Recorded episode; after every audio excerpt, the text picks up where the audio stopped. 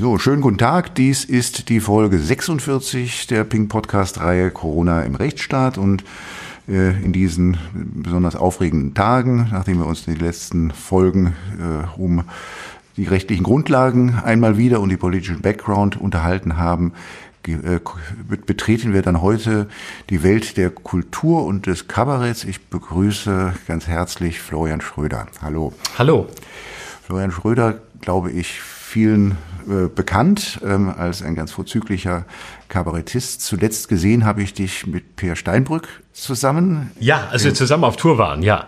Im, im Admiralspalast. Das war ganz äh, ein, ein, ein, ein sehr gelungener Abend, wie ich fand.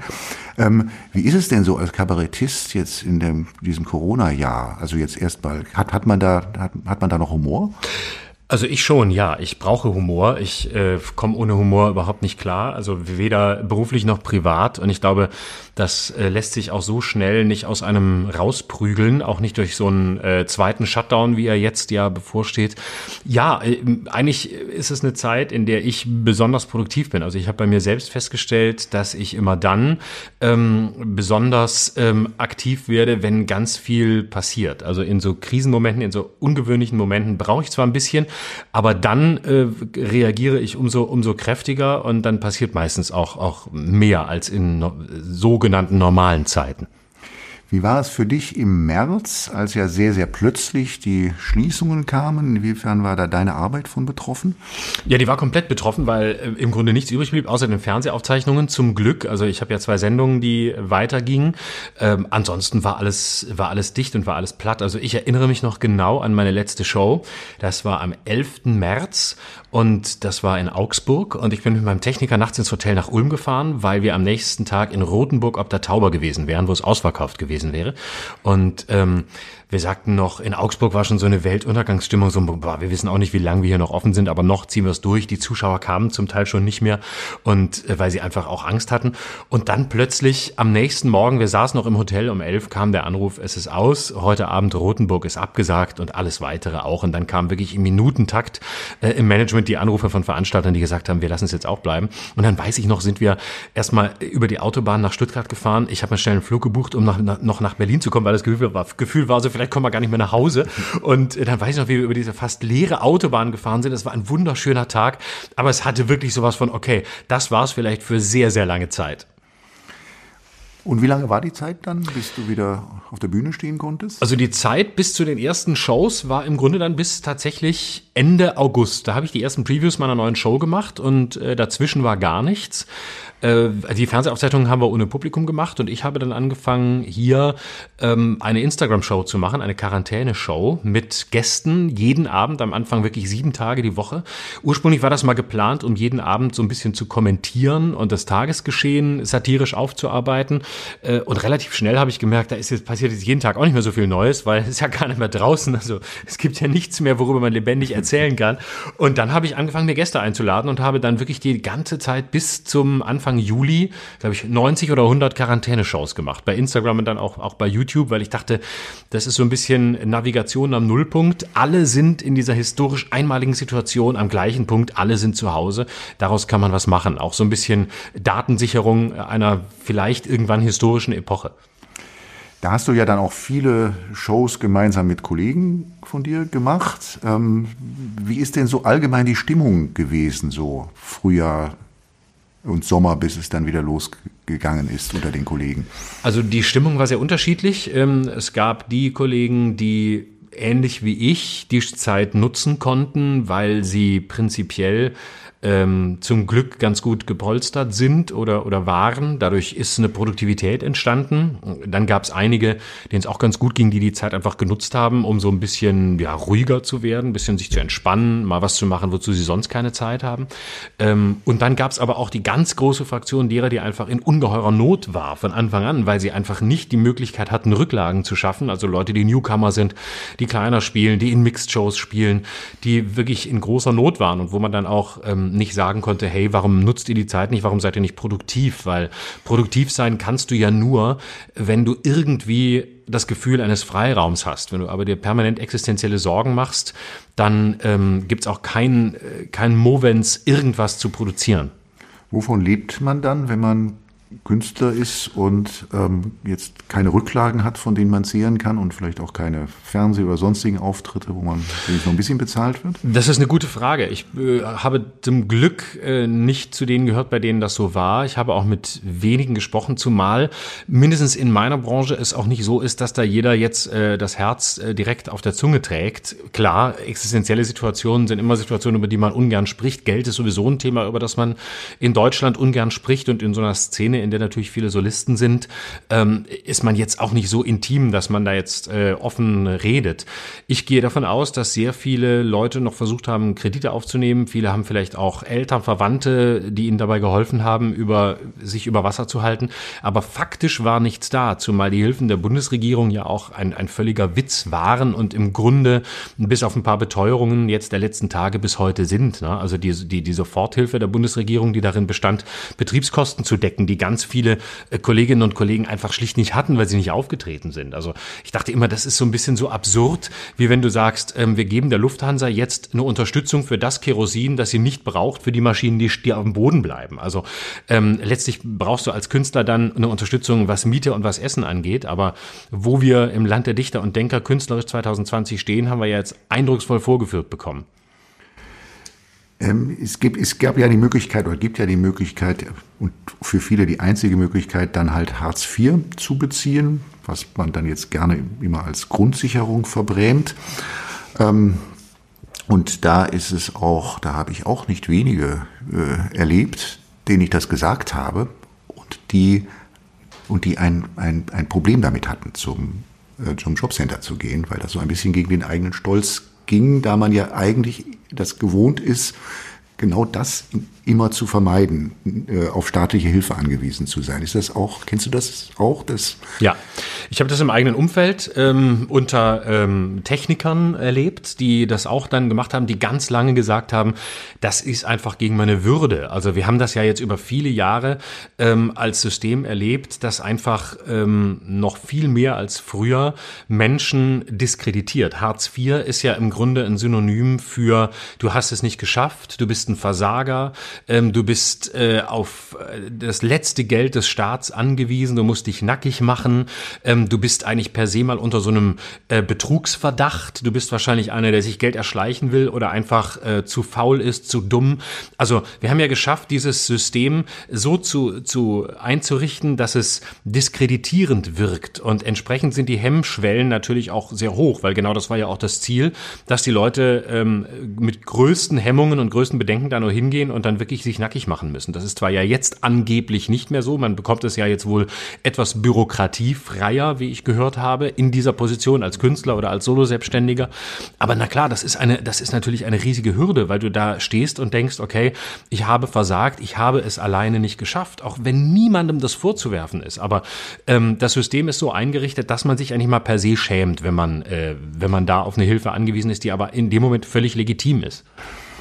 Nur eine Geschichte dazu. Ähm, äh, Künstler, die, ich glaube, 35, 40 Jahre schon äh, auf der Bühne waren und offensichtlich auch erfolgreich aus dem Varieté-Bereich, die kamen und mir sagten, sie kriegen keine Grundsicherung, weil sie über die 60.000 Euro hinweg sind und, und das deshalb, weil sie sich eine Eigentumswohnung gekauft hatten. Hm. Das heißt, die Verhältnisse sind so, dass man dann gesagt bekommt, verkauf doch erstmal oder belaste doch erstmal deine Wohnung, sprich die, das, was du dir fürs Alter irgendwie auch geschaffen hast, bevor du dann jetzt hier tatsächlich dann hier auch äh, zum Jobcenter gehen kannst. Ja.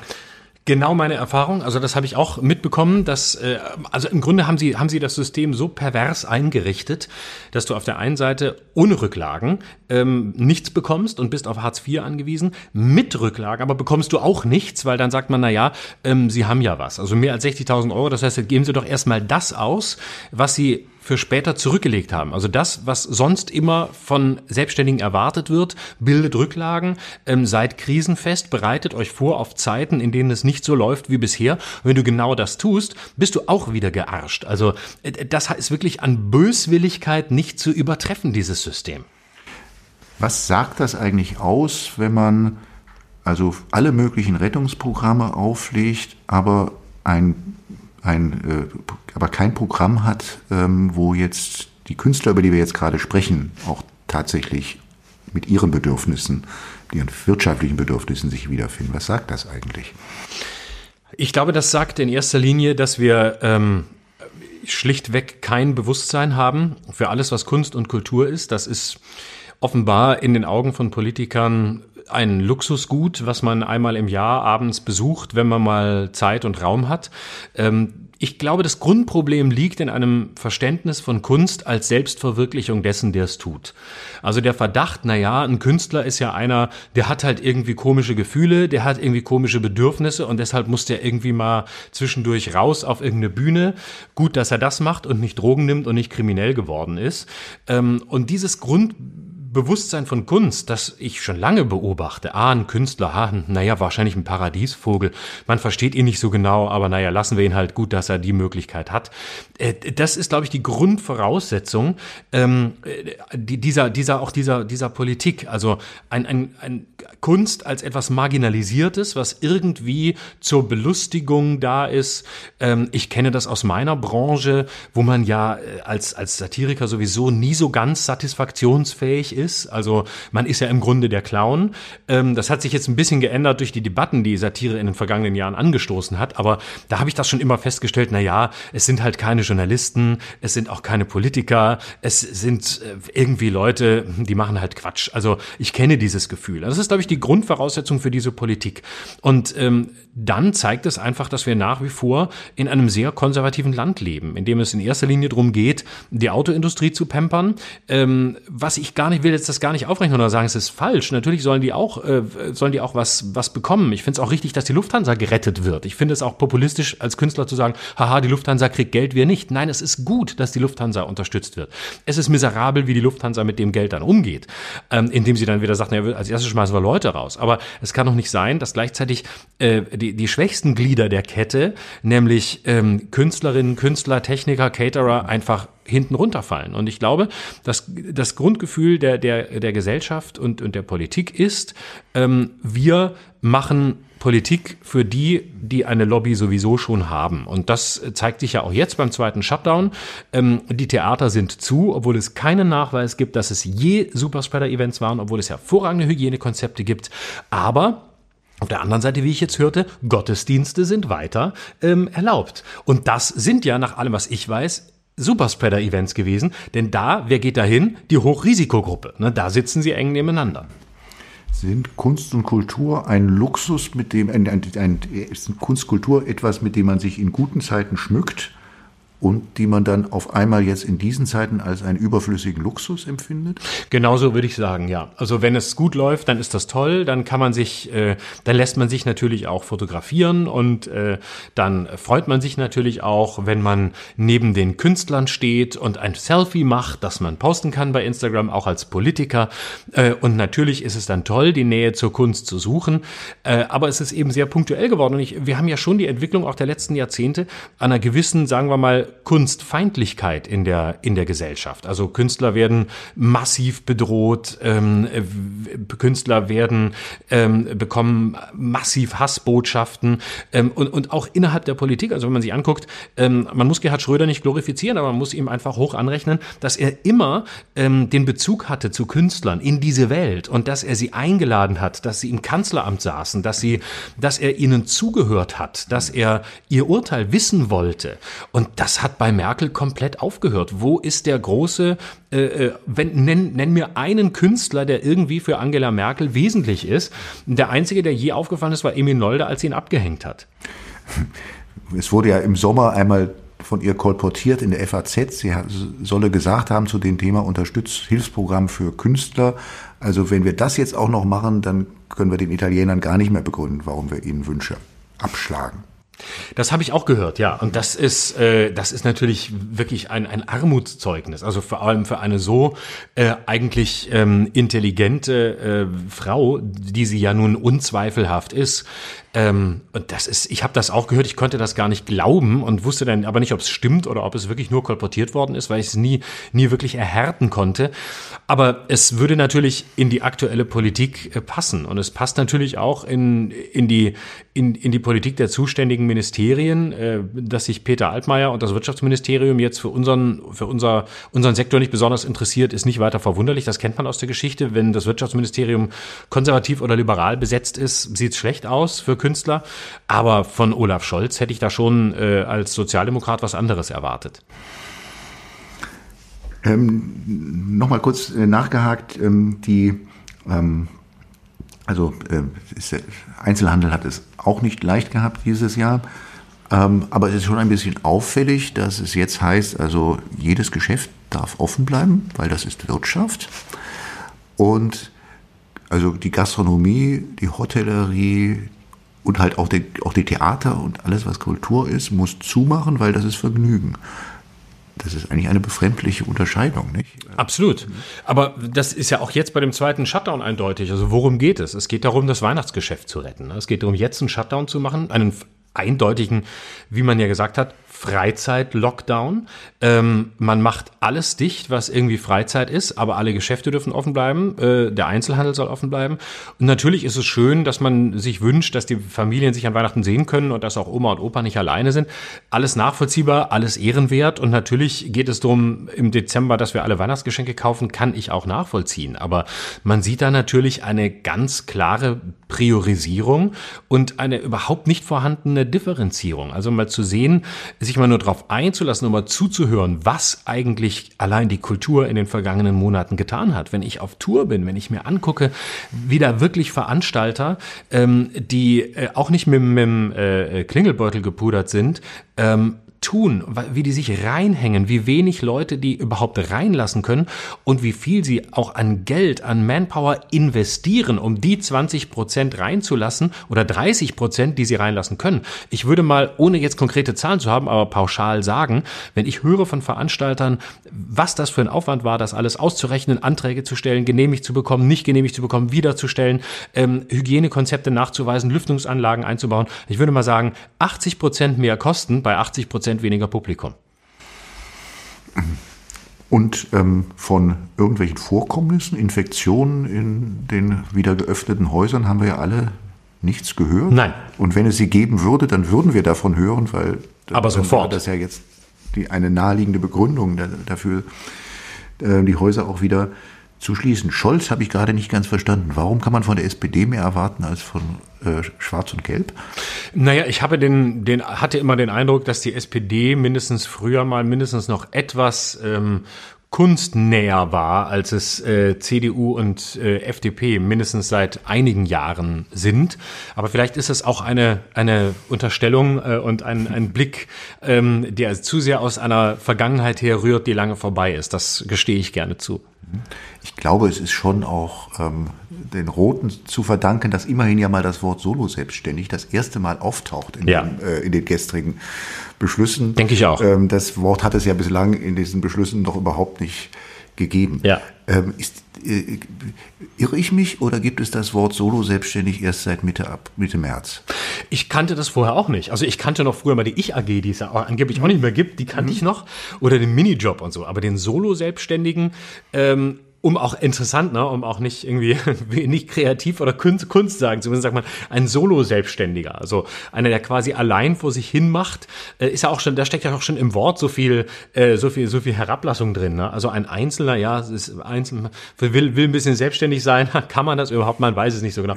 Ähm, ja, also ich kannte das Wort, ich kannte den Begriff vorher auch nicht. Ähm, es ist eine interessante Wortschöpfung, aber ähm, so nicht sagen, wie sie ist, so wenig passiert ja dann auch.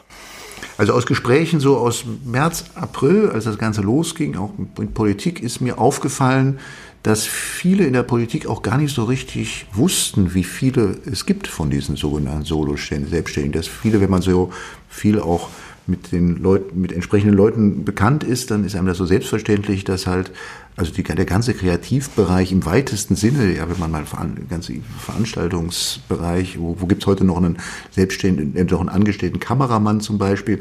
Also das ist, dass der ganze Bereich eigentlich nur so wimmeln von Solo-Selbstständigen. Das ist vielen in der Politik gar nicht so richtig bewusst gewesen nach meiner Beobachtung. Ich glaube, die gehen da wirklich von einem, einem völlig weltfremden ähm, äh, Bild aus, nämlich, äh, dass das irgendwie alles so wie bei Ihnen Festangestellte sind. Die leben in so einer, in so einer 1992 Vorstellung, ähm, dass irgendwie alle sozialversicherungspflichtig beschäftigt sind. Und das ist ja genau in diesem hier nicht der Fall. Also Theater leben von Freelancern, leben von Leuten, die sie punktuell engagieren können, die, ähm, keine Ahnung, abends, wenn eine Show ist, das Licht anmachen und wieder aus. Ähm, Fernsehproduktionsfirmen, ein riesiger Bereich, leben von ähm, Freelancern. Also wenn man sich anguckt, dass ein Fernsehsender heute ähm, kaum noch irgendwas selbst produziert, außer den Sendungen, in denen Politiker sind, nämlich äh, Berlin Direkt und Tagesthemen.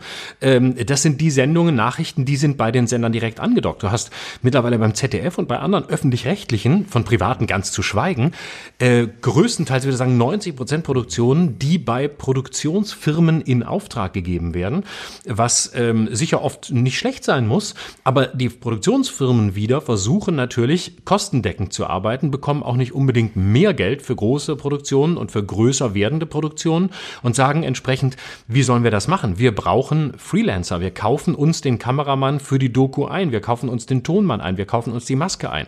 Ähm, fest angestellt ist vielleicht noch der, der Producer oder der Redakteur des Films. Ähm, aber das war's. Und der Rest drumrum sind Leute, die auf Rechnung arbeiten. Und die zehn Jahre äh, vor 2020 ist das auch nicht so aufgefallen nach meiner Beobachtung, weil es den, diesen Freelancern jedenfalls ganz, ganz überwiegend ziemlich gut gegangen ist äh, in der Zeit. Da ist gar nicht aufgefallen, wie viele das eigentlich waren. Und da ist gar nicht aufgefallen, wie, dass sie eigentlich überhaupt nicht sozial abgesichert sind. Arbeitslosigkeit nicht, Rente nicht. Genau. Ähm, äh, das ist schlagartig eigentlich jetzt erst so zum Vorschein gekommen, wie fragil da auch die Grundlagen eigentlich sind, auf denen die mit denen die leben und arbeiten. Komplett. Und du siehst ja auch äh, da an den Diskussionen, die jetzt geführt werden, dass vorher das maximal intern deutlich wurde. Ab und zu hat man halt mal gesagt, ja, bei Fernsehproduktionsfirmen äh, geht es schon heftig zu. Also äh, wenn du bei einer Produktionsfirma als, als Producer bist, egal ob festangestellt oder frei, das ist was anderes, als in einem öffentlich-rechtlichen Sender zu arbeiten. Da arbeitest du ähm, für einen bestimmten Tagessatz, aber gerne mal von morgens bis sieben, von morgens sieben bis abends um elf. Also auch Filmdreharbeiten beispielsweise beispielsweise. Ähm, ich habe jetzt neulich wieder gehört von Dreharbeiten, da ist regelmäßig die, die, die Berufsgenossenschaft der Schauspieler mittlerweile da, weil die Pausenzeiten nicht eingehalten haben, weil die unmenschliche Bedingungen geschaffen haben, weil sie in noch kürzerer Zeit noch mehr produzieren mussten. Und da bist du dann wirklich, äh, bist du auf den, auf den, äh, bist du wirklich auf den äh, Knien davon ähm, gehst, bist du beschäftigt von morgens um sieben bis abends um elf. Da hat man oft gesagt, ja, eigentlich ist es unmenschlich, aber gleichzeitig waren es halt auch Leute, die gesagt haben, hey, ich bin froh, dass ich den Job habe. Ich liebe den Job. Ich mache es ja gern. Und so ist es halt bei Produktionsfirmen. Und festanstellen möchte ich mich nicht lassen. Also akzeptiere ich die oft harten Bedingungen und jammer nicht. Und das ist ja auch das Ding. Menschen, die frei arbeiten, wollen das ja und haben noch eine viel größere Hemmung als alle anderen, sich über das, was sie betrifft, zu beschweren, weil sie wissen ja, aber du wolltest es ja so. Deswegen schluckt man viel mehr, deswegen nimmt man viel mehr hin und sagt, naja, ich möchte selbstständig sein, that's the price I have to pay. Ich habe viel dazugelernt in den letzten Monaten auch und, und etwas, was die erste Woche war, gab es Gespräche, wo ich dachte, wow, das weißt du auch noch, noch gar nicht, hast du gar nicht gewusst. Da hatten wir gleich vier selbst, solo-selbstständige Köche. Ähm, äh, also in der Veranstaltungsbranche ähm, äh, arbeitet dann man halt gerne mit denen und die, die Geschichten, die die dann so erzählten, laut meinen Kollegen, waren eigentlich alle gleich. Sie hatten irgendwo als Angestellte ganz normal im Hotel in der Gaststätte gearbeitet. Ähm, da wird man nicht so furchtbar gut bezahlt. Und dann waren sie auf die Idee gekommen, ich mache mich selbstständig, da verdiene ich deutlich mehr. Und das war gut gegangen, lange Zeit. Und dann kam plötzlich, dann kam plötzlich Mitte März und der Lockdown. Mhm. Das, das, wusste ich auch nicht. Das ist, siehst du, und das ist, glaube ich, auch ein Problem. Also wir wissen natürlich auch selbst über, selbst über benachbarte ähm, Disziplinen wissen wir viel zu wenig. Ne? Also ich hätte jetzt auch gesagt, ich kann vielleicht die Gastronomie noch halbwegs einschätzen und sagen, okay, scheiße, die müssen zumachen. Das ist sicher für die, für die hart. Aber dass es solo selbstständige Köche gibt, hätte ich, hätte ich, es ist eigentlich gar nicht, es ist typisch, ne? Es ist gar nicht so abwegig. Klar, mhm. wie sollen die das auch machen? Die können auch nicht alle irgendwie sozialversicherungspflichtig anstellen. Also in so einer Großküche, ja, und da, da hätte ich jetzt genauso weltfremd, wie ich es den Politikern vorwerfe, gedacht, naja, das gibt's doch gar nicht. Also ein Koch, der natürlich, der ist der kocht doch da jeden Abend, der wird doch wahrscheinlich eine Festanstellung haben. Ne? Und wir wissen einfach viel zu wenig. Äh, nur erwarte ich eigentlich von, von Politikern, die, die derart große Entscheidungen treffen, dass sie äh, mindestens irgendeinen Staatssekretär oder einen Referenten haben, der sie mal auf den Stand der Dinge bringt. Und dieses ganze Gebiet, Gastronomie, Theater, was da alles reinfällt, also alles, was man irgendwie unter Kultur fällt, ist so groß, dass ich schon erwarte, dass man ein Mindestmaß an Kenntnis über die Bedingungen hat, bevor man entsprechende Entscheidungen trifft. In den Theatern, ich gehe viel und gerne ins Theater, in den Theatern fällt mir auf, was ja auch andere beobachten, dass man eigentlich kaum noch politische Gesichter sieht, die man so kennt. Es gab so gewisse, ich will jetzt gar nicht aufzählen, die, die, die sah man regelmäßig in den Vorstellungen. Also nur einmal genannt unseren ehemaligen Bürgermeister Wowereit, der ging auch, als er Bürgermeister noch war und auch davor und danach gerne ins Theater. Das sieht man eigentlich nur noch relativ selten. Und trägt das vielleicht auch so ein bisschen zu dem Blick bei, den man dann auf Kultur hat, wenn man ja so manchen wenn ich mir so manchen Minister oder Senator oder Senatorin anschaue, dann vermute ich immer, frage ich mich immer, wann ist die denn eigentlich das letzte Mal im Theater gewesen? Ich fürchte auch, dass es lange hier ist. Also ähm, ich, wie gesagt, ich kann es jetzt weder nachweisen noch das Gegenteil beweisen, aber ich gehe davon aus, äh, dass da offenbar das Bekenntnis zu Kunst und Kultur ein Lippenbekenntnis ist. Also ähm, ich, äh, ich finde es eigentlich fast traurig, weil ich, ich bin immer so kurz davor, so Sätze zu sagen, die ich eigentlich nie sage über Politik. Die da oben wissen nicht, wo, was sie entscheiden. Die da oben wissen nicht, wie es bei den Menschen zugeht, weil ich das so hasse, weil das mhm. so ein, weil das im Grunde so ein, mhm. so ein Kabarettsatz ist, wo ich immer abschalte, wenn ich den schon höre. Wenn ich schon einen Kabarettisten höre, der sagt, die da oben, da weiß ich schon, oh Gott. Aber ich merke jetzt, dass es offenbar doch mindestens eine einen, eine Distanz oder ein Unvermögen an, an Mindestmaß an Verständnis gegenüber einem riesigen Sektor gibt, das mich komplett erschüttert. Und es ist nicht so schwer, diese Verhältnisse zu verstehen. Ähm, und gerade in einem so großen Apparat wie der Politik kann man da mal ein Dossier von 20 Seiten lesen und es lässt sich auf 20 Seiten oder auch auf 10 Seiten locker zusammenfassen, was wir hier jetzt beispielsweise besprechen und dann weiß man ein bisschen mehr. Hm. Ich habe aufgeschnappt, ähm, was ich vorhin gegoogelt habe, ähm, etwas, was ja auch schon wieder eine kabarettistische Note hat, dass du jetzt ein Programm mit einem Programm eigentlich starten wolltest, das ausgerechnet Neustart handelt. Heißt, ja. ähm, äh, was ist, was ist denn, was hat dich überhaupt zu dem Titel gebracht, als du ihn dir ausgedacht hast? Also ich kann, ähm, es gibt, es gibt Zeugen dafür. ich kann sagen, der Titel ist an, vor anderthalb Jahren entstanden. Da wussten wir nichts von Corona. Ähm, und ähm, es sind zwei Dinge. Also zum einen ähm, ist es immer so, dass ich mich, wenn ich ein neues Programm machen muss, äh, frage, wie könnte es weitergehen? Und man, in meinem Genre ist es so, dass man im Grunde anderthalb Jahre im Voraus planen muss. Soweit im Voraus werden die Tourpläne gemacht, soweit im Voraus planen die Theater. Ist also völlig anders als beispielsweise in einem Stadt- oder Staatstheater, wo im Grunde drei Monate vorher entschieden wird, was schreiben wir auf den Spielplan. Auch was, was viele beispielsweise nicht wissen. Das hat in meinem Genre den Vorteil, dass man relativ genau weiß, wo man in einem Jahr heute ist und in normalen Zeiten. Hat aber auch den Nachteil, dass es eben alles sehr weit im Voraus ist und man zum Teil zu einer Zeit sich für ein Titel entscheiden muss, zu der man überhaupt noch nicht, zu dem man gar nicht weiß, was ist denn in anderthalb Jahren, wo man auch gar nicht weiß, was werde ich in diesem Programm jemals erzählen. Zu diesem Titel kam es so, ich habe ein Vorgängerprogramm gehabt, das hatte den Titel Ausnahmezustand und ähm, dann wäre auch jetzt ein passender wäre auch ein sehr passender Titel. Jetzt, super passender ja. Titel. Und ähm, das war vorher, bevor der, also quasi bevor der Ausnahmezustand kam, ich habe ihn sozusagen äh, antizipiert. Und dann habe ich mich so gefragt, okay, was kommt jetzt nach dem Ausnahmezustand?